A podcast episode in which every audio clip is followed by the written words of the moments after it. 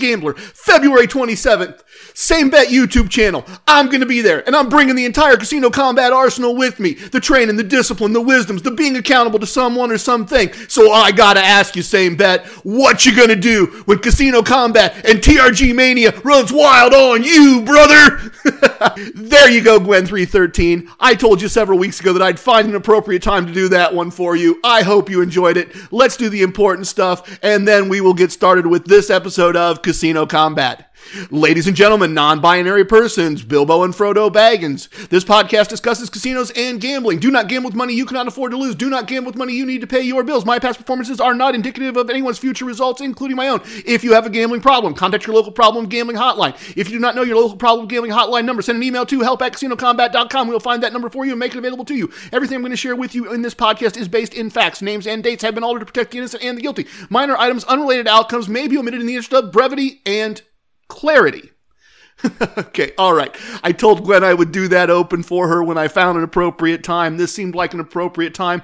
I am going to be on the same bet YouTube channel live on the the 22nd at 7 o'clock Central Standard Time. You can also catch it in reruns after the fact. Should be a good time. I'm going to be appearing by video. I'm going to be taking questions. It should be a lot of fun. I'm really looking forward to it. Welcome to episode 81 of our Casino Combat Podcast, everyone. If this is your first time joining us, welcome to the jungle. We have fun and games. Well, we talk a great deal about the best of all games, the game of casino gambling, and how to win when playing that very fun game.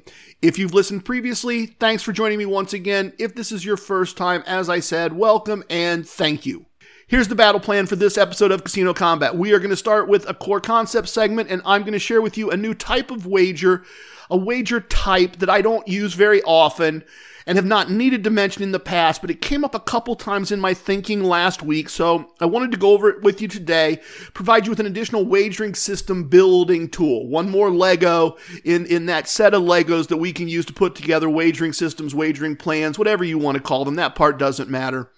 I expect that to take a while, so I will do a travel segment before that because I did do some traveling last week and I have some observations to go along with my results. So, results, observations in the travel segment to kick things off. Then I'm going to use my ability to alter dates and times to protect the innocent and the guilty and pretend that Monday the 31st was actually part of last week so that we can spend some time together in the virtual VIP lounge and sort out the results of the month. October, November, and December were all winning months. We will find out today if the streak continues. So, unless I decide to go unscripted at some point, that's three segments travel, core concepts, and monthly wrap up in the virtual VIP lounge. Actually, I guess I just spoke things into existence. Um, I, I just got a, a, a note from T Rex with a question that uh, he thinks I can answer unscripted, and he's probably right. So, what the heck? Let's do a question segment unscripted as well.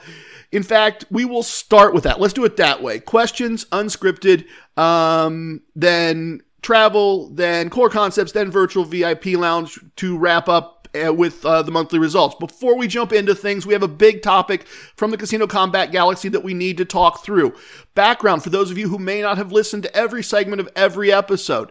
A lot of casinos that I visit have stopped putting change in the kiosks that pay out slot machine slips. Instead, after a pause, a receipt is printed that can be taken to the cage and cashed in there. Because there are very small amounts of money involved, the receipts end up as litter many times. When I see them, I've been collecting them and cashing them based on the idea that A, I don't want the casino increasing their profits at players' expense, and B, every approximately 40 cents that I collect offsets $100 of expected mathematical losses at a blackjack table. Seemed all very reasonable to me. A couple of weeks ago, I got a note from a YouTube listener telling me that in some states that was a crime, and I mentioned that in episode 79. After that episode was published, the listener sent an email with a picture of a sign from the Harrah's Casino in Philadelphia, Pennsylvania. Not a place I have ever been or played, so I can't speak to that. But it looks legit. The colors are right for a Harrah's. It has the Harrah's logo. It has a bunch of statue, blah, blah, blah. Billy with the great last name posted the picture to our Instagram and Facebook accounts, so you can take a look at those if you'd like to see this verbiage for yourself. You can get to those from the links at the top of the casinocombat.com website. The relevant portion of the sign reads taking possession of and retaining unattended money, unattended slot vouchers, or playing someone else's credits left on a slot machine, etc. And that's where they get us, right? Etc. Because this isn't really any of those things, may constitute a criminal offense in the Commonwealth of Pennsylvania. Further down, we are told that this can result in arrest and criminal charges being filed against you. Let's start with what I did know and then work on the part I didn't know or didn't consider, think through, and let's look at it a couple different ways. I don't recall ever seeing a sign like the one posted in Philly. However, I've known for years that generically speaking, anything of value found in a casino should be turned into a casino employee. In fact, the last time Mrs. TRG and I were at our home casino, Casino 2, two and a half hours east and south of our home, we were walking past a craps pit and there was a $5 bill laying on the floor. I picked it up, I walked over to the pit boss, I handed it to her, showing her where it had been on the floor. She thanked me, but gave me kind of a strange look. Mrs. TRG wondered why I bothered anyone with such a small amount of money, and I told her that some casinos get really picky about that stuff and don't allow you to take any money that isn't yours. She said, okay, didn't really seem convinced. My general rule on this is amounts less than a dollar, I don't worry about, and anything a dollar or more, I turn in. I am a person in or out of a casino that picks up pennies and change when I see them on the ground. That's an entirely different story for an entirely different day. But yes, if I see a penny on the floor in a casino, I pick it up and I don't bother turning it in to anyone. Maybe I'll need to rethink that, but a dollar has traditionally been my threshold, and this is making me reconsider. Related to this idea is the fact that casinos really do try to return money to its rightful owner. Several years ago, a pit boss in the high limit room at my local casino insisted Gabriel needed to go to the cage and retrieve $500 because he had dropped a chip during his previous visit. Gabriel was positive that he had never had a $500 chip during that previous visit, but security was sure, the pit boss was sure, so he went and got $500 from the cage. Gabriel eventually went back through the entire visit in, in question. He and I talked about it a little bit. He concluded that someone he knew casually at the table had most likely dropped the chip in question. And the next time he saw that person, they talked through it and verified that yes, in fact, that other player had been short $500 when he went to the cage. Gabriel was correct. Security had misinterpreted who had dropped the chip. And Gabriel, of course, returned the money to the correct owner.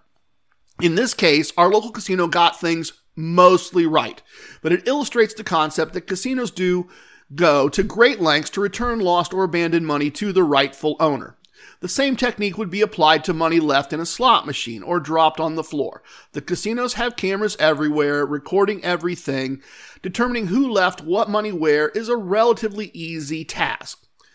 I've said on several occasions that as a dreamer of dreams and a traveling man, I've chalked up many a mile and read dozens of books about heroes and crooks and learned much from both of their styles. There's something to be learned from both sides of, of a situation.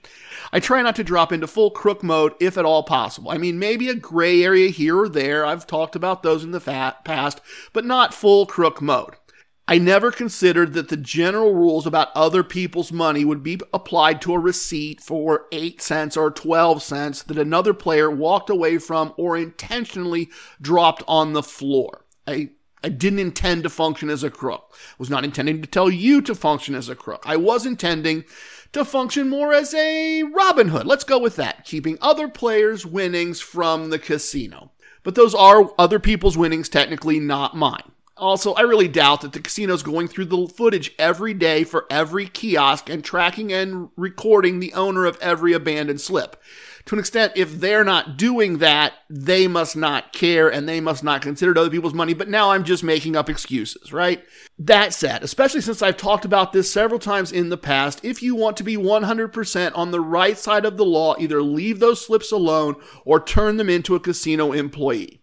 Final thought on this topic. I've mentally gone back and forth on whether I want to say this part or not. Uh, quite frankly, if you're hearing it, great. And if you don't, it's because after the fact I told T Rex to chop it out. I really try not to do politics or COVID in this podcast unless it relates directly to a gambling topic. So I've said in the past, if there was a political aspect to sports book uh, sports betting being legal in a state. I might wade into that. Uh, if there was a, a, political topic about whether a city should get a casino or not, I might weigh into that. But I'm not really into the politics or the COVID stuff unless it's directly related to gambling. That's just not what this podcast is about. This isn't the place for that. However, this there is a political aspect to this this is related to this gambling talk, topic. So, for the sake of completeness, assuming I don't change my mind, let me go for just a moment into areas I normally avoid. I personally find it ironic that this sign is from Philadelphia. You see, a number of major cities in the United States, including Philly, have been going through a process of decriminalizing a variety of activities, reducing bail requirements and jail time for people accused of crimes that are still on the books. And they've been trying to reduce what crimes are on the books. Significant efforts have been made in the past few years to change policing policies, and police have become a great deal more lenient as a result. They are unwilling to engage with citizens as much as they have in the past. They are aware that prosecutors often put criminals back on the streets, even for robberies and violent crimes, and that happens just hours after an arrest. So Philly is much softer on serious crime now than it was even a few years ago. Given all that, it's hard for me to imagine the police or the prosecutors being interested in pressing charges against someone, arresting someone who took a slip of paper worth less than a dollar off the casino floor and cashed it at the cage, instead of either allowing it to litter the casino or turning it in. The two ideas just don't match up in my brain. It doesn't make much sense. Smash the window on a drugstore in Philly and walk out with hundreds of dollars in merchandise, they don't arrest or prosecute you. But they're going to arrest or prosecute you for taking that slip of paper. They're going to charge you for that. You're, you're, I, I don't get it and I have my doubts. That is not a reason to act outside the law. I am not encouraging that. Be aware of the law in PA or any state where you are gambling, and when in doubt, assume that it could be a, a, a, punishable offense, that you could end up in jail for picking up that slip of paper worth five cents and taking it to the cage. Look, you know what might be fun? And I, and taking a slip that's worth just a few pennies and then doing the right thing. Going to a pit boss and saying, I found this on the floor by that kiosk over by that pole over there. I know I'm required to turn in any money I find so it can be returned to its rightful owner. I wonder what the reaction would be. I wonder if I would be thanked and the slip would be processed like it was a lost $100 bill or if the slip would end up in the trash. And I may have to try that on one of the next times I, I, I have a chance to do that. Next time I see a slip, I may have to try that just to see what the, the house's reaction to that activity is. You know, I actually just thought of a great, and it's a quick story, but I just thought of a great story about a situation where a casino didn't return money that they knew belonged to a player to the player it belonged to. And they had every reason to know there was no doubt who the money is too quick to even need any real setup other than this. You can hang around a casino all day and not see anything really strange, unusual, or amazing happen. While at the same time, in any casino at any moment, something random and strange may occur. On a very nondescript weekday afternoon, I was playing blackjack in the high limit room at my local casino at a table with a $100 minimum wager, and I was with a couple other players, not people I knew particularly well. The one gentleman was not having a particularly good day. Things were not going particularly well for him. He was not having much success. Just kind of slowly losing a stack of black $100 chips. As the cards were shuffled, he took a $500 chip, it's a slightly larger purple chip, and kind of partly tossed it, partly bounced it off the felt toward the dealer and says, You might as well change that. I'm gonna need it.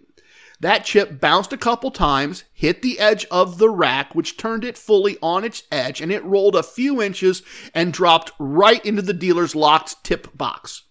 That box is locked and seals. It was one of the most bizarre things I've ever seen happen. Something that if you practiced for hours, you would have a problem recreating. It would be difficult to make that trick shot again. The pit boss, of course, is called over. Then a couple of different supervisors, and then finally an executive arrives. And they all explained that they were very, very sorry. They were so sorry. This was horrible, but there was nothing they could do. That once the tip went in the locked box, it belonged to the dealers. They were not allowed to take it out, that there was nothing that they could do. The player was understandably very upset. The casino had only been open less than a year. In hindsight, I think there were a variety of things that could and should have been done to make this right, up to and including filing a complaint as the player with the State Gaming Commission. But I was not nearly as wise a decade ago. I just sat there stunned and watched the show. Still surprised that no one made this right to this gentleman in some way, shape, or form. But it is a case of a casino knowing who the chip belonged to knowing it was not intended to be a tip, and then saying there was nothing they could do. The money was just going to get divided up by their employees. All right, let's get started on our plan for this episode and do that bonus questions my sons asked segment that I hadn't planned, but T Rex is right. I got this one. What? What? All right, let's again uh, take a look at this question T Rex sent over. Wait, I'm sorry. My sons ask questions about gambling. Listeners ask questions about gambling. Sometimes complete strangers ask questions about gambling. Let's look again at this question T Rex sent over. I looked at it quickly and decided it would be fun to talk about, but not in detail. Okay, uh, I've got to read this part and then I'll sort out an answer. This is this is funny. Jonathan J. James writes, and look, sometimes I think you folks make this these email addresses up. I think you make this stuff up just to send the email to the podcast, which is fine and fun. I don't know, maybe not. Maybe someone's parents were just big Spider-Man fans, but that, that's what it says. Jonathan.j.james at blah blah blah blah blah. And anyway, he writes, Hi TRG, I enjoy your podcast when I'm working outside. Fred sent me your ebook on playing slots, and I've tried your second strategy a couple of times. I like it. You've talked in the past about modifying your table game strategy to be more aggressive or more conservative. Any suggestions for the slot strategy? Thanks in advance. All right. First of all, Jonathan, uh, Triple J, thank you very much. Thank you for listening. Thank you for trying out my strategies. Thank you very much for taking the time to write and send your questions. Uh, for those of you who are not aware, this, this slot strategy is something that should not have existed. It should not be a thing. Mathematically, I know it shouldn't be a thing. But here's the problem. I had this crazy idea several years ago, well before the pandemic. I had it randomly based on some other things. This is all covered in the book. Uh, but I, but I had this crazy idea and I started experimenting with it at, at the end of winning blackjack sessions with just a part of my blackjack wins. And it seemed to work. And so I started writing down the results because I was sure I was just remembering them wrong. And the written results showed it worked. And my wife started trying it and keeping written results, and it worked for her. And then there was a pandemic, and then I started this podcast, and I had zero plan to talk about this slot stuff at all. Was not going to mention it. Thought it was crazy talk. And then I was winning money. And then I was winning significant money because I was still playing as I'm taking the notes, as I'm visiting the casinos for the first few episodes, which in hindsight were pretty horrible. Um, I'm making the notes, but I'm not talking about it when I talk about the results because that would be crazy. No one knows this can work. But it was contributing significantly to the results. And so I thought I had to start including the results. And if I had to include the results, then I had to teach you all how I do this. And it was twice as long as a normal podcast script. And I didn't think it was going to be interesting. So I wrote the whole thing as an ebook, made it a PDF. It's free. Uh, set up uh, set up an email bot, Fred, with T Rex's help that uh, could send it out to everybody. And now Fred has evolved, and Fred is now part of the website. So if you want my ebook, Casino Combat Slot Tactics, it is free, 100% free. Um, I'm not going to try to upsell you. I'm not. I other than some referrals to Amazon of things I think you might enjoy. I don't have any TRG merch. I don't have any Casino Combat merch. I don't have anything like that. I am not trying to upsell you, downsell you. It's free. It's called Casino Combat Slot Tactics. It's on the website. Help yourself. And and that's what uh, J cubed. I kind of like that. That's what J3 is is asking about is is the the second slot strategy in that book, TRG slot strategy El Numero Dos. So there's there's two strategies in the book. The first is for free play. If you're going to use Casino Wisdom number 22, uh, the the approach for free slot play is handled there. And there is a way to to modify that a little bit. Um, what I do with that is you got to decide. So somebody gives you thirty dollars of free slot play. Do you want to make six $5 bets? That's a very aggressive strategy. Or do you want to make 60 uh, 50 cent bets. That's a very conservative bet. So do you want more spins at smaller amounts of money or more spins at, at larger amounts of money? So that is a, a decision that needs to be made. Bigger bets, less spins, more con- aggressive. Uh, smaller bets, more spins, more conservative. The idea, I honestly try to go somewhere in the middle. I try to find that middle ground about halfway across the, the number sets and, and work there. You want a decent number of spins, but you also, if you hit something good, if you hit bonus spins or free spins or something decent, you want to pay out a decent amount of money. So, uh, for those of you that have read the book for uh, slot strategy number one, you can kind of aggressive or conservative depending on what size wager, what size spin you decide to make. All right, for TRG slot strategy El Numero Dos. And I'm not going to go into it all. If you're interested, download and read the book. It's not going to take you that long. But this strategy is based on raising and lowering your bets based on the outcome of previous bets. That's very much like what we do, whether we're playing Baccarat or roulette or blackjack. And obviously, I spend most of my time playing blackjack, but my strategies work with any of those other things as well. We make decisions, right? If we win two bets in a row, then then we then we make our bets move up a little bit. If if we win a couple or lose a couple bets in a row or one bet in a row, depending on which strategy you're using, we start to raise our bets to recoup. So the slot strategy is based on the idea that you find a machine that pays out the progressive benefits even when you make a very small wager. And then if you lose, in the book, I say four times in a row. If you lose four spins in a row, then you move up to the next larger wager. And at any point where you win on a particular spin more than the amount of that spin. So if you bet a dollar to spin and you win a dollar and a half, you drop all the way back to the beginning and start over again. If you're at the smallest bet and you win more than the smallest bet, you start your count from one to four over again. There's a quick overview of the strategy without going into all the details, justifications, reasons, rationales, and all of that kind of stuff. So to the question on in front of us today, the question on the table. You could make this more conservative, which is to say put less money at risk by, for instance, well, let's just say this by reducing the number of presses because the negative exit for this strategy, because every strategy has to have a positive and negative exit, right? So the, the negative exit strategy that I recommend or the negative exit point that I recommend is if you've gone four times on each button all the way across every possible wager size and you did not on any spin win more than the amount of the spin then you're done. You write down how much money you lost and you walk away. So instead of four, you could pick three, two, or one, right? And that would be more conservative. Because if you do two spins on each one and don't win more, then you're going to have lost half the money of four spins. But you also have less opportunities to have a, a win occur, to have something good occur. But that would be a more conservative strategy. A more aggressive strategy would be one way to be more aggressive would be to make it six spins or eight spins. You're going to have more spins. That's more aggressive. That's more money at risk. That's more chance for a payout. The other way that you could do this, and I'm thinking on my feet here, so be fair if in somehow this in hindsight doesn't make sense. The other thing you could do, this would be interesting actually. I, this is actually kind of an interesting thought that's rolling through my head right now. Suppose we have five buttons right? We got five different things. It's 50 cents, a buck, a buck and a half, that's three, $2, $2.50.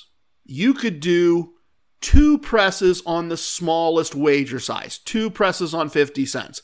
If you don't make more, you could do three presses on the next button. And if in any of those three presses you make more than what I say, a dollar, then you go back and start your two presses again. This is going to take more math skills. It's going to take more mental acumen. I just said mental acumen. All right, good for me. Um, so you could go two spins on the first button, three spins on the next button, four spins on the next button, five spins on the button after that, and six spins on the last button. You're going to put more money at risk. You're going to move through the process more quickly. You're going to give yourself more chances of hitting the big numbers. That's at, somebody test that. I don't know if I'm going to test that. That's not a horrible idea that could be a really interesting modification. Thanks, J Cubed. Uh, I, I, really like that idea.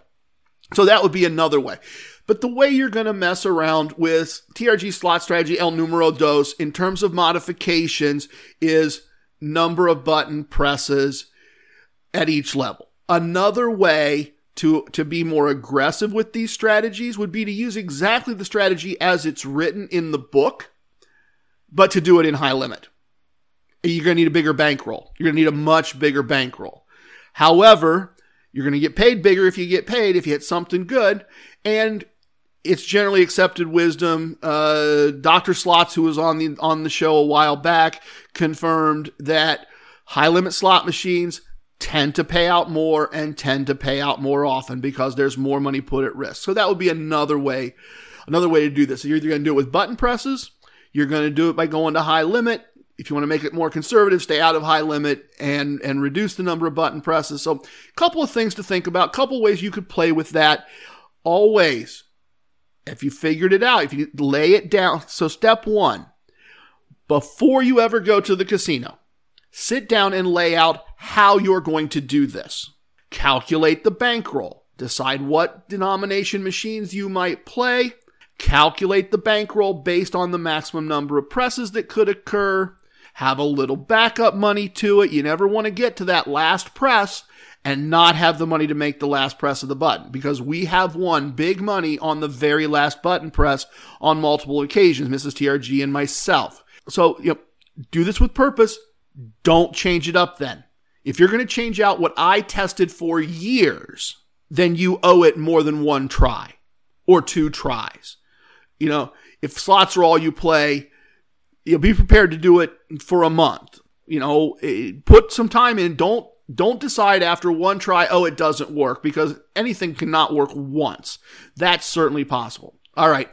That was probably a bit rambling and that's a bit on brand and that's okay. Uh, I, I hope that helps uh, J Cubed. I, I, hope that was useful. I hope that's what you wanted. If it wasn't, send another email over. We can have a, a dialogue about it offline. But T-Rex, T-Rex was right. That was easily handled, uh, unscripted, and there's a little bonus content for you. The travel segment is next. Let's find out how my week went last week.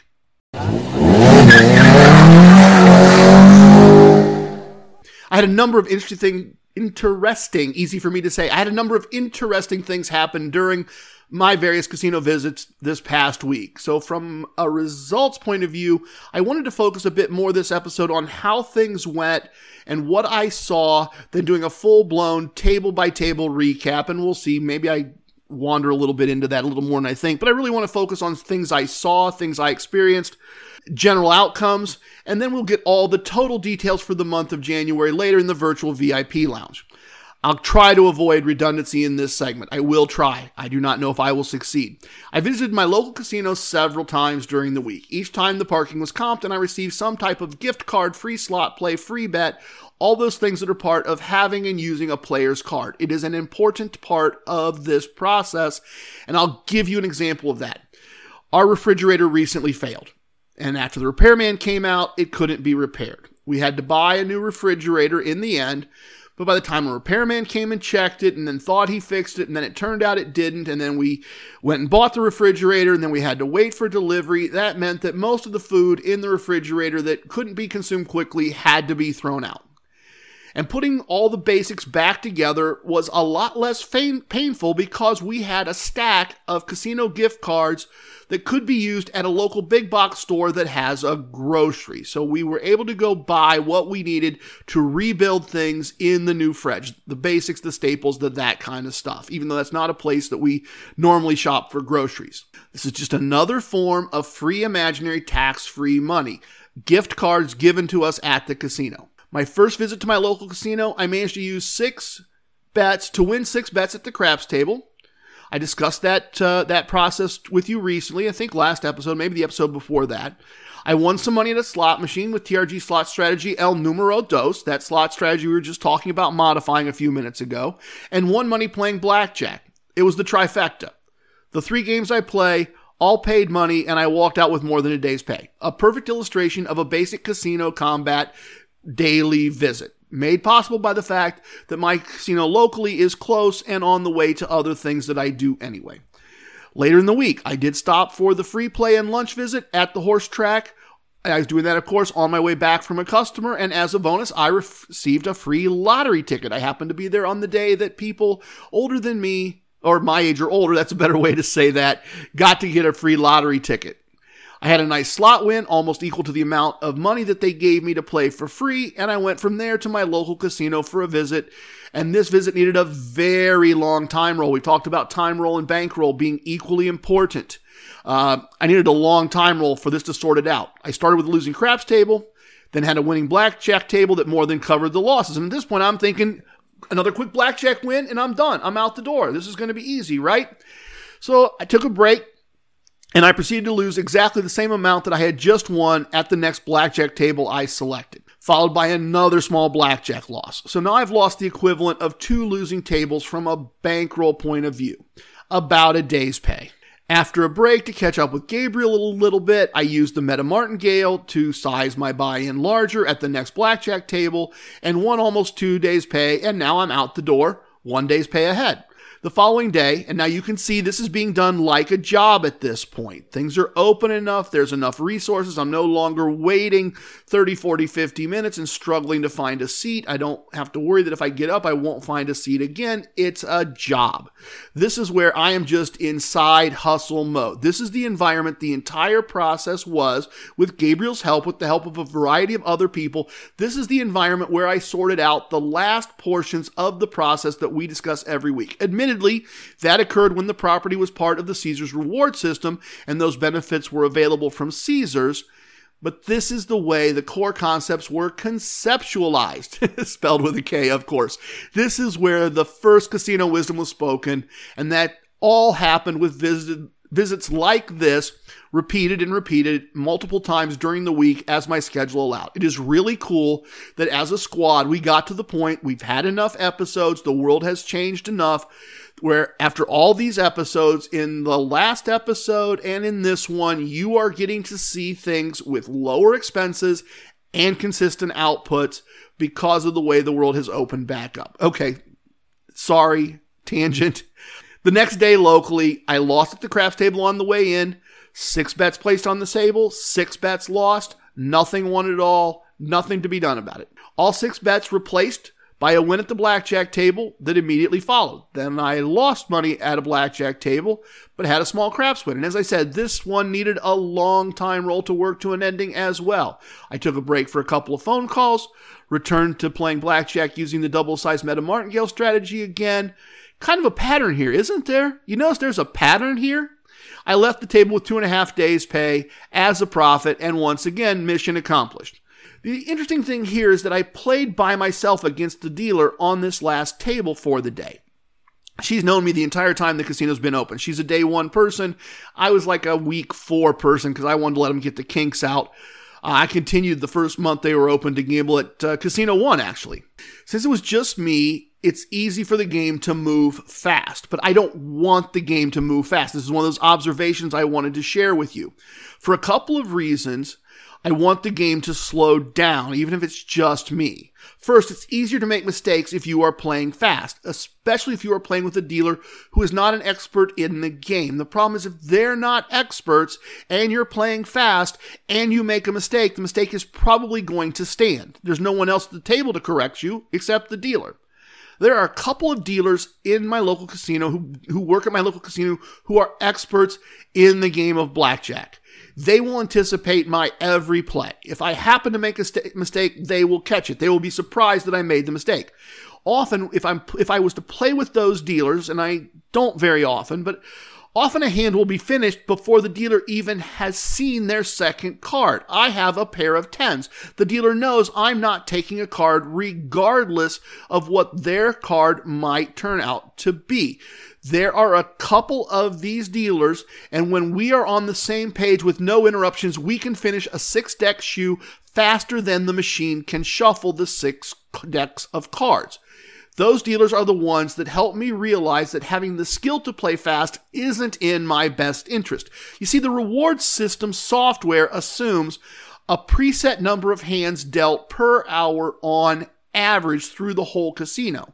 It ignores how many people are at the table and how long a hand takes to be played. 30 hands an hour versus 60 hands an hour is better because I get two hours worth of tier credits instead of one hour. Less mistakes, more points. That's what I'm going for. So if I'm playing by myself, I tend to do things to slow the process of the game down. And that normally comes in the form of conversation. As I, as I was saying, this dealer is very capable, not necessarily what I would consider an expert, but very, very capable. And at one point, I slowed the game down. We'd been chit chatting a little bit, but I slowed the game down by double checking my play stack and my win stack and my next wager using those two stacks as an abacus. The dealer asked me what I was doing, and I explained that my next bet is determined by the outcome of the previous set of hands. The dealer asked me where I learned this, and I said, well, I learned it in casinos the hard way, in a lot of casinos with a lot of losing. We continued to chat as I played. That kept the game slower. And she said that when she goes to a casino, she just loses all her money and then goes to the ATM and loses all her money again and then goes to the ATM and loses all her money again. And as a result, she doesn't go to casinos. And that sounds smart to me. I agreed with her that knowing when to leave is important. And she asked how I know when to leave. And I said the way the st- chips are stacked will tell me when it's time to leave. And she didn't seem to get that. So I said I would show her if and when it happened at this table. And at that point, it could have been, oh, you see this stack of chips? I'm down to just three chips. I'm done. Or it could be the way it actually turned out. So there's some foreshadowing. I reached the point where I had won 10 units. And I put out three chips away from everything else. And I told her, when these chips are gone, I'm done. That's, that's how I know. That's how the chips will tell me. We played for maybe an hour more than that, so long that she forgot about the whole chip thing, and that's normal. She was just doing her job and I was just doing mine. She didn't need to remember. I eventually lost that third chip, and she said something you will hear often if you can do this properly. She looked at me and she said, Oh, you're done? Kind of that way, with, with some surprise in her voice. Anytime you hear a dealer or another player say, Oh, you're done? You know you had the proper exit you exited in a way that surprises them, a way they don't normally see, and that will tell you you did this right. I explained to the dealer that yes, the three chips were gone, so it was time to leave. I had a two and a half days pay profit at that table. There will be days when I don't get a win at the second tier of the Meta Martingale, where I've doubled the wager size. And I'll lose on the third tier of the Meta Martingale, where I've quadrupled the unit size, and I'll get really smacked, and it will be a bad day. And that will be okay. Because there are days like the ones this past week where I had a nice win day after day after day. Being able to play locally now, that's a possibility, and I will win without ever getting to the to tier two or at tier two way more often than I will end up at tier three and then losing. The following day was work, and then the head to the home casino day. You know, this is we've done this a lot. I've talked about this a lot. If you're not familiar, uh, casino 2. This is my home casino. It's about two and a half hours south and west of our home. And if I leave from a client that is in that direction, I take off roughly a, an hour of the drive. So it's work in the morning, leave shortly after lunch, get to the hotel about the time to check into a comped room, do some gambling, have a comped dinner. They provide some match bets. It, it's a really great setup. The gambling was very tough right out of the gate small win at the blackjack table, and I mean small, and then losses at the next few tables, including at a craps table. And I did realize during this process, however, that I wanted to add a third type of wager to our process, at least discuss where it might fit. And I'm going to explain that in the next segment. And that came at this craps table, even though I lost. The point here is that these are acceptable. And in this case, in the case of craps, this is just an educational loss. We won and we won and we won and we won, or I won, I won, I won, I won it's okay that some things don't go my way as part of a visit. The blackjack table losses came down to my splits and doubles not getting paid at either of two tables. In fact, in fact, I left the second losing table because at the start of a hand, I had plenty of chips in my play stack. And I had to make a two unit bet, and that was no big deal. And then I got a pair of sixes. And I split the sixes three times and doubled them once. So two unit bet. I've got two, four, six, eight. Is that right? Original bet. Three splits is four. That's eight units. And then a double. And I got paid on one of the undoubled hands. That's a complete wipeout. It doesn't happen often. It happens. And the reason I'm mentioning this is that this is also an illustration of the value of being accurate The reason I'm bringing up how I lost is it's an excellent illustration of the value of being accountable to yourself and keeping written records of your results in some fashion. I am now days and days removed from those two tables. I know the outcome of the visit, but until I really sat down and prepped this part of the episode, days removed from those two tables, I don't recall the results without the records, let alone the reason for the results. And the results give me both what happened and the reason it happened. And that is invaluable. As I said, with the records, I can look back from last week. I can go through what happened there. I have zero reason, reason to feel bad about those losses. From a data for the month point of view, it's just some random negative results. Even the slot machines at this moment in time were not going my way. I stopped at the slot machine on the way to dinner, and a very nice panda took half my money very quickly. Went to dinner, enjoyed dinner, had an excellent steak sandwich, by the way. I left the next blackjack table after dinner having lost the amount of money you would use to buy a large order of fries at any fast food restaurant. Bring it up because it was just a weird table. At one point, I was up a few units and three younger players joined the table and they were in a hand and then out of a hand and then going to get a beer and then playing on each other's bets so there were less bets or playing on each other's side bets. So things had to be slowed down so everybody could touch the right chips before it was a legal wager they were very, very random players. I did not want to get in the way of their good time, but when my play stack reached minus seven units at the end of a shoe and my win stack was at six and three quarters units, I decided to leave the table rather than regrouping and continuing to play with this set of players. I finished the evening up almost two days' pay, um, especially when you count about a half day's pay win playing craps. So I was in good shape. The next morning, after a quick comped breakfast, I played my free slot play and my match bet, and that ended up being a, a, a small loss at that blackjack table. And I left the building in pretty good shape and with a lot of additional tier points. I didn't win a lot of money, but I was in good shape on the money side. I wasn't negative, and I got a lot, a lot, a lot of tier credits from my home casino. Credits are an important aspect of all of this. I've come back to them several times today for my home casino to be my home casino, I need them to be willing to comp me a room most of the time. It's too far to mostly drive over, drive back, and I don't really have a reason to go all the way there. That means I need to play there on a regular basis. My home casino is also just one of five casinos in the My Choice brand within a two and a half hour radius of our home. If I want my casino lifestyle to be bigger than a two casino brand that's available locally with modest amenities here in the city where I live, I can take a tier credit visit without a cash win at a My Choice property from time to time. That is absolutely fine. Not upset about that. And a push is better than a loss. Of course, a stop at my local casino was needed on the way home to pick up free bets and free slot play. I took two small losses, had a Meta Martingale Tier 2 win, there we see that again, and left my local casino even for the day, and again with a set of nice tier points for my local casino. I finished the month with a visit to my local casino on the last day of January. I had a busy real life day, didn't get to the casino when I wanted to, didn't get there till later in the afternoon. It was just bad timing on my part. I did not realize that due to MLK Day, there was an NBA game going on across the street from the casino.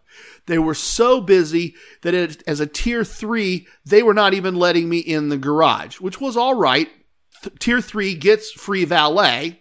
So I had a valet park, I had to valet park in the casino valet parking, as I said, comped, but there's still a tip to, the, to the guy who takes the car and a tip to the guy who drops the car off. And I tend to try to avoid those tips because it gets expensive if you do it multiple times a week. It's just an extra expense I don't generally need. In addition, to all this going on, as soon as the game ended, the casino filled with drunk people gambling for entertainment who really slowed the entire process down. I need to start checking NBA schedules and planning around those, not just around my promotions. In hindsight, this was a visit at the end of the month that didn't really need to happen. I had a mix of losing and winning tables and left up just a bit more than a half a day's pay. But it was a visit that went way too long, started to be there more than I wanted to be big time roll. Wife would not have been up, upset if I had been winning, winning, winning, but I wasn't winning, winning, winning.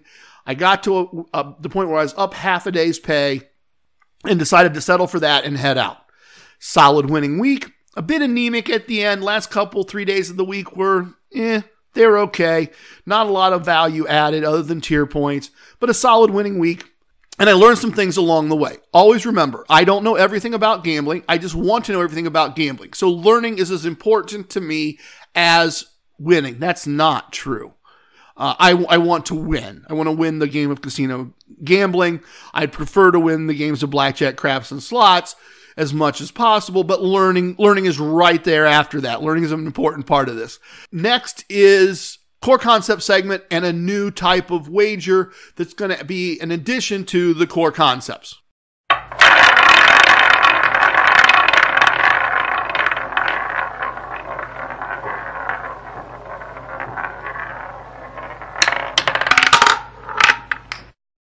One of the core concepts is to understand and use a wagering system that includes both progressive and regressive components. A progressive wager is a larger wager made following a win or a series of wins.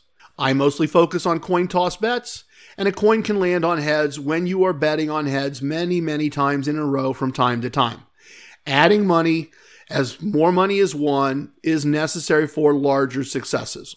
A regressive wager is a larger wager made after a losing wager or a series of losing wagers.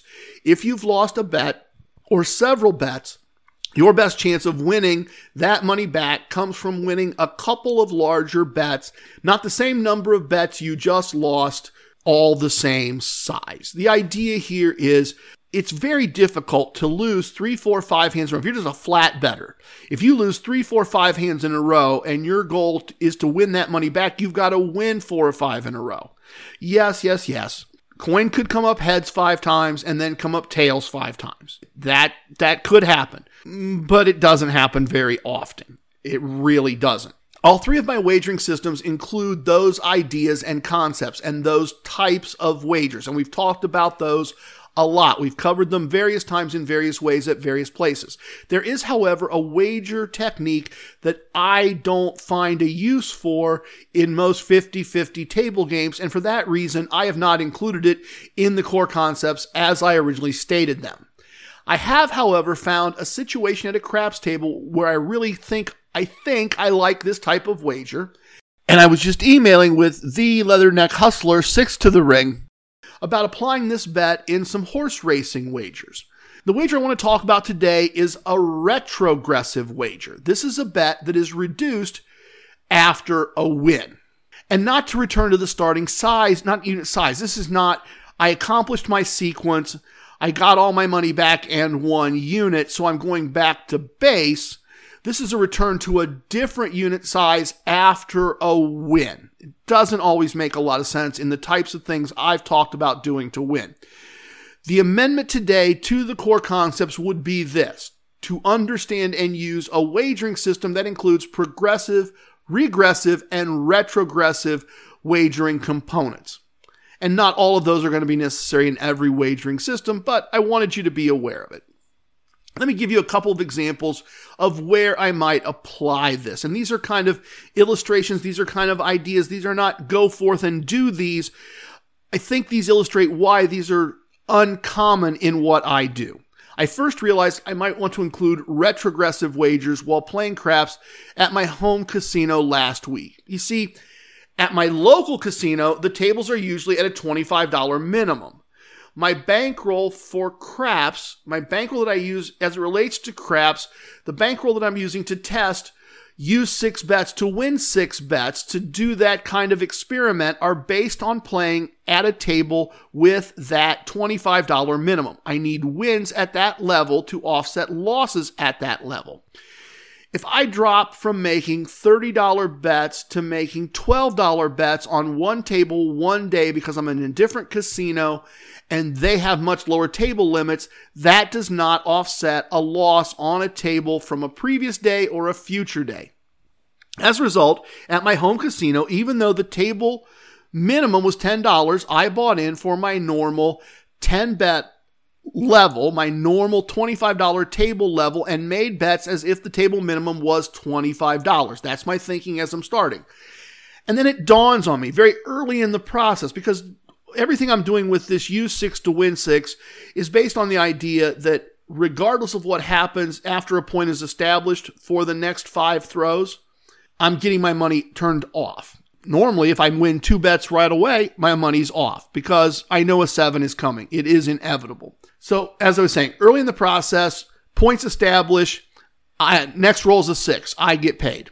And the next roll is an eight. That's only two throws, and normally a, uh, on on a point after a point is established, throwers on average going to go six or seven throws before they seven out. That's the statistical average. That's what I've been working from. So as I said, I get paid on the six on the first throw, I get paid on the eight on the next throw, and I would normally turn off or take down my bets once I got paid twice. And I would take those bets down if the dice were thrown th- five times, even if I didn't get paid on anything. I realized, though, in that moment that since I was playing so far above the table limit, that instead of turning off my bets or taking them down, I could instead make a retrogressive wager. I could go down after a win and stay in the game for the next several throws. I reduced my $30 six and my $30 eight to an $18 six and an $18 eight. So I won 35, I won 35. I took money off the board. I've got a profit at this point, but I'm still in the game. And then if I want to bet at that $18 level, because this was a $10 table, I could further reduce my bets to $12 on both numbers. And in doing that, stayed in the game for an entire set of five throws, becomes very doable and less risky. And a lot of additional numbers were thrown. If that happens, I could collect additional wins. It worked on one table that night. It didn't work on another table. I really don't know how well it will perform over time. But at this point, I like this report re- approach a good deal, which is why I wanted to talk about this retrogressive wager during this episode. If a shooter threw a lot of points with some sevens in between the points, I would start to push those bets back up from the $12 level progressively, $6 at a time. That said, the point is that this is another tool that can be used when building a wagering system or making a wagering plan. I like it enough that I'm looking for more opportunities to play at lower stakes tables and try it out. And this would once again be expanding into the idea that, hey, maybe with progressive, regressive, and retrogressive wagering, I can find something here in the craps world that works much like my 50 50 systems work. Also, another illustration. As I mentioned, the, Le- the Leatherneck Hustler sent me an email about an upcoming gambling trip he has planned with his wife. It's going to include some time betting on horse racing. He's been reading up and he asked if I had any advice to pass on as it relates to horse race betting. I always say that I know just enough about being good at gambling on horse races to know I don't know enough to be good at gambling on horse races.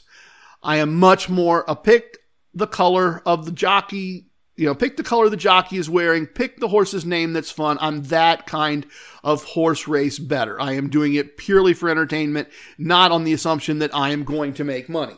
However, that does not mean that some of the core concepts of casino combat do not apply. They absolutely still do. There is still a need to establish what size wager you're going to make and size a bankroll accordingly. You still want to be in the Players Club if there is one and show your card when you make your wagers. And you still want to vary your bets progressively, regressively, and perhaps retrogressively. This is not a sophisticated betting approach as far as horses are concerned. If you know horses and you know jockeys and you know when they ran last and you know the conditions they run better in and you know who their trainer is, you can be a sophisticated horse better. You can. That's not me. I already told you that. This is treating the bets on horses as 50 50 wagers when in fact they are not, and being aware that they are not. This is something to use if you don't have the knowledge and skills to make a set of wagers based on the knowledge that I was just talking about. I'd use a very small basic wager whatever that means to you, whatever very small is. We are using horse race bets for this illustration. I will keep it very simple. There are a variety of bet variations. There's trifectas and all of this. This is an illustration of an idea, not a simulation of betting on horses. I'd pick a horse in the first race and I'd make a very small bet, maybe $5. Let's call it that and I bet that the horse finishes in the top three. So I don't even have to guess which one, two, three that horse is going to be. I'm not picking multiple horses, just one horse in the top three. If I won, great. I'd bet $5 on the next race. If I randomly won again, my following bet in the third race would be $7. Very simple progression, right? And if I'd lost that third bet, I'd return to my original wager. As I said, a very basic progressive wager. I'm just having fun. That's the reason I'm doing this. However, if I lost the bet on the first race, that first $5 bet, my next bet would be 12. Just a very basic martingale at this point, up more than we lost a, a martingale, a martingale regressive wager. Now, suppose that is lost. The next bet is to be, let's see, we did 12 and 5, 20, 12 and 5, 17, so maybe 35. I'm adding a little more than double to each bet. And I'm doing that because these aren't going to be 50 50 payouts. We're going to talk about that more than a second if you're going to do this this way, you need to know how many races are going to be run. You need to be comfortable with the idea that for the evening's entertainment, you may lose the entire bankroll. If you martingale every race and pick every race wrong, you're going to lose the whole thing. Now, here's the thing about horse racing a bet rarely pays even money. This is not if you bet 35, you get your 35 back plus another 35 minus the house's commission or vigorish. Every horse in a race is assigned odds of winning the race, odds of placing in the race. As long as the odds for the horse are better than even money, when you do win that $35 bet, you're going to get an amount back more than $35 and the house is going to take a little piece. You might get 65, you might get 90 minus the VIG, you might get a lot more depending on the odds of the horse winning. It's at this point that I would make a retrogressive bet. I'd go down after a win, and I probably wouldn't go down to, to my starting bet and start all over. And that's why I used $5 to start this illustration. Depending on where the win happened and where I was with things, I might very well go down to $2. Or if I won a bunch on like the third level of, of the martingale, you know, I might go backwards, but not all the way backwards to the starting money. Depends on how many races are going to be run. A win after several martingales needs to be protected. So drop way down and start over, and that makes a great deal of sense to me. At least it makes a great deal of sense to me as an illustration of this idea of a retrogressive wager. Down after a win, not because I got even or up, but because I need to protect part of what I just won, but I want to continue to wager. The primary thought this core concept addresses is that just repeating the same wager over and over or randomly guessing what bet to make next is not an effective strategy for winning. It is not effective at winning consistently in my experience. It's not as effective as having a wagering system or plan laid out before you start gambling. I mainly use, as we've seen, I mainly use progressive and regressive wagers, but retrogressive wagers are occasionally a useful tool as well. I have monthly results to share, and the virtual VIP lounge is where we most often have that discussion. And I am all ready for at least a small sip today. So let's head to the to the lounge right now. A little bit of the bubbly. Welcome to the most must listen to segment in casino gambling podcasting each and every episode, the Casino Combat Virtual VIP Lounge. Like any good virtual VIP lounge, we have the best virtual bottles virtually all the time, including, of course, but not limited to, the best locally bottled artisanal still and sparkling water. As always, I encourage you to enjoy a virtual beverage with me today if you cannot join me for ha- in having an actual beverage. If you are driving, gardening, or working out, you need to continue to do that. But if you can, press pause and pour a beverage of your choice and then come back and let's continue. It is early in the morning as I record this. Um, but I have a mostly in the office day today. I don't have a lot of running around to do, and that means a mimosa is going to be my beverage of choice today in the virtual VIP lounge. Casino VIP lounges are a privileged refuge from the casino floor, a place to take a break, regroup, have a drink, have some food, and talk about gambling with friends old and new. Most months, we use our virtual VIP lounge to review the gambling results for the month based on the assumption that at some level, we are friends. And real gambling results are shared with friends as accurately as possible. They are shared with people you trust. And I always assume, and this is repetitive for some of you, but I always assume that there is someone out there in the world who was looking for a new podcast to listen to, found ours, and started listening for the first time with this episode. If that is you, let me explain some of the ground rules or assumptions for a review segment like this. If I have a winning month and you listen to this and think, wow, they won all that, I have not communicated my purpose well. My purpose in doing this segment every month is to educate and inform, not to impress. Casino wisdom number seven teaches us to be accountable to someone or th- something. You can be accountable to yourself and keep detailed written records. I do that using an app I developed. You can be accountable to someone else. Mrs. TRG has a copy of my app, of our app on her phone, and can see my results at any time in real time. I'm not hiding anything from her. If it happened, she knows. I'm accountable to her. I'm also accountable to all of you, and that's one of the reasons I do this segment every month. As I've said many times, if you do not know my results, why would you trust what I teach and try it with your own money? Casino wisdom number 99, the most important of the casino wisdoms, teaches us that if you don't know your numbers, you don't know your gambling.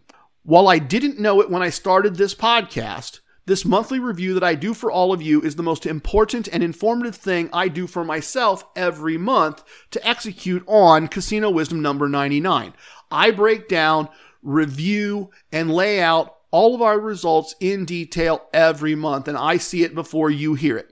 I can't say this strongly enough. In my opinion, if you are not keeping written records in some fashion, if you are not sitting down on a regular scheduled basis, weekly, monthly, quarterly, depending on how often you gamble, you are skipping a key step to gambling success. At this point, even if I stopped doing the podcast, I would still go through the process of assembling the data every month. When doing one of these segments, one of my concerns is always that this podcast is heard around the globe.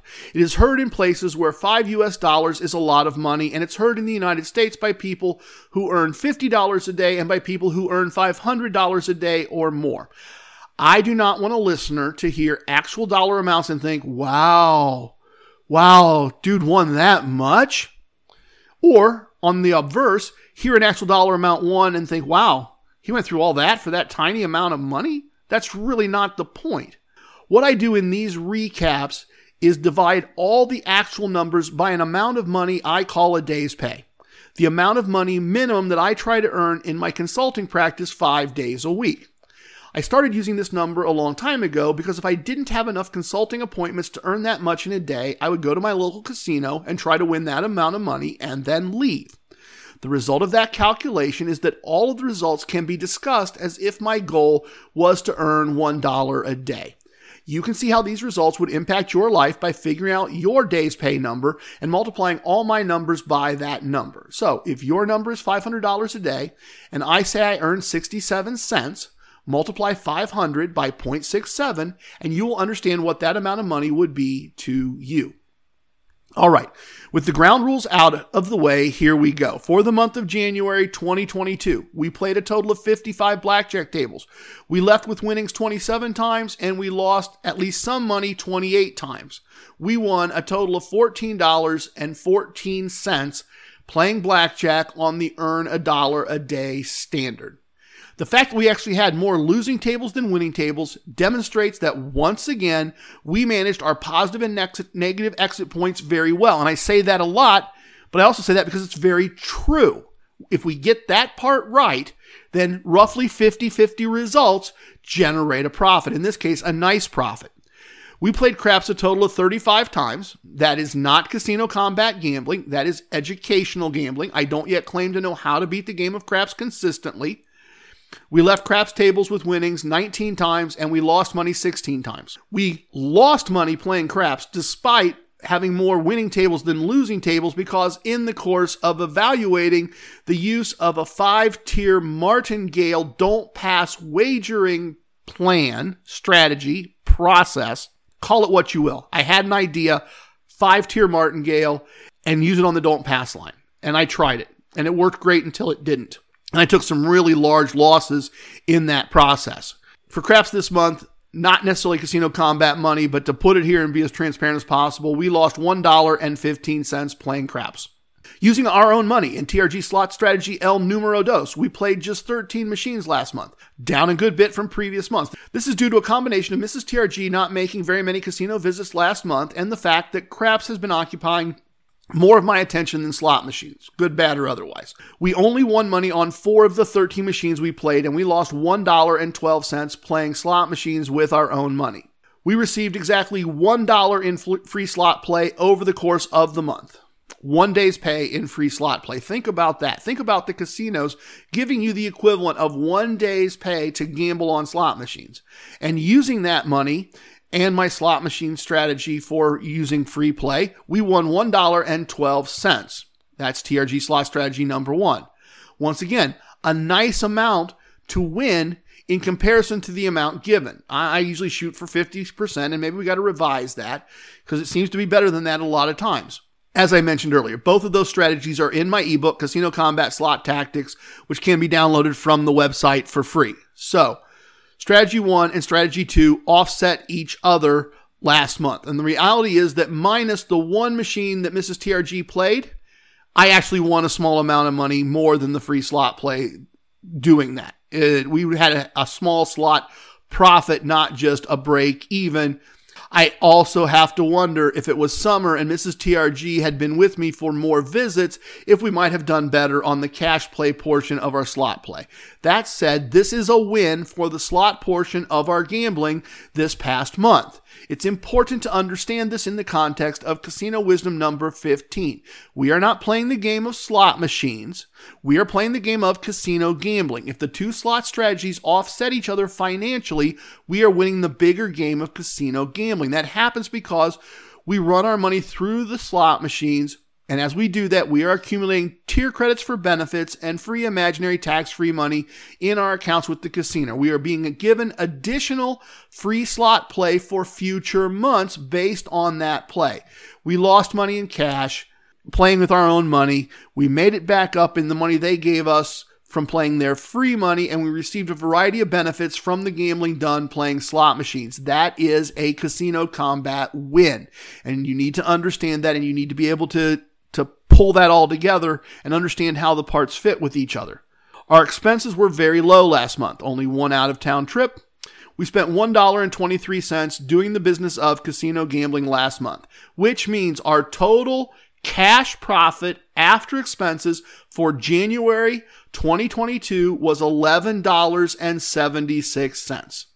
That's a nice win. That's a nice part time job more than a week's pay after expenses. That's very, very nice. As always, our casino relationship provided additional benefits and perks. We received $3 and one penny in comps of various kinds. We received 2 cents in match bets, $1.67 in free bets. We received 64 cents in gifts mostly in the form of gift cards this month. That's over half a day's pay in gift cards. That's real free money from the casino, everyone. That's all that is. I don't care if you hand me cash or if you hand me gift cards, you are handing me money that I can spend outside your walls. Total it all up. The money won, the money lost, the money spent, the things we were given, and the gambling and gambling benefited us a total of $18.42 last month. That's a nice win.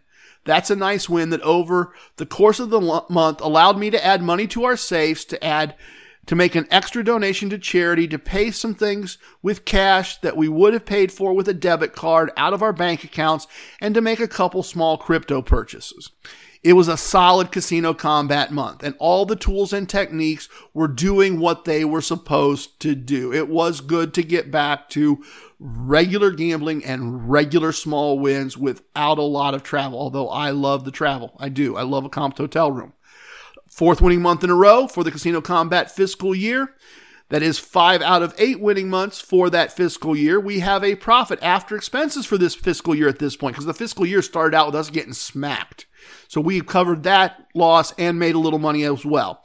At this point, the spreadsheets have been updated, they've been reviewed, and they've been saved.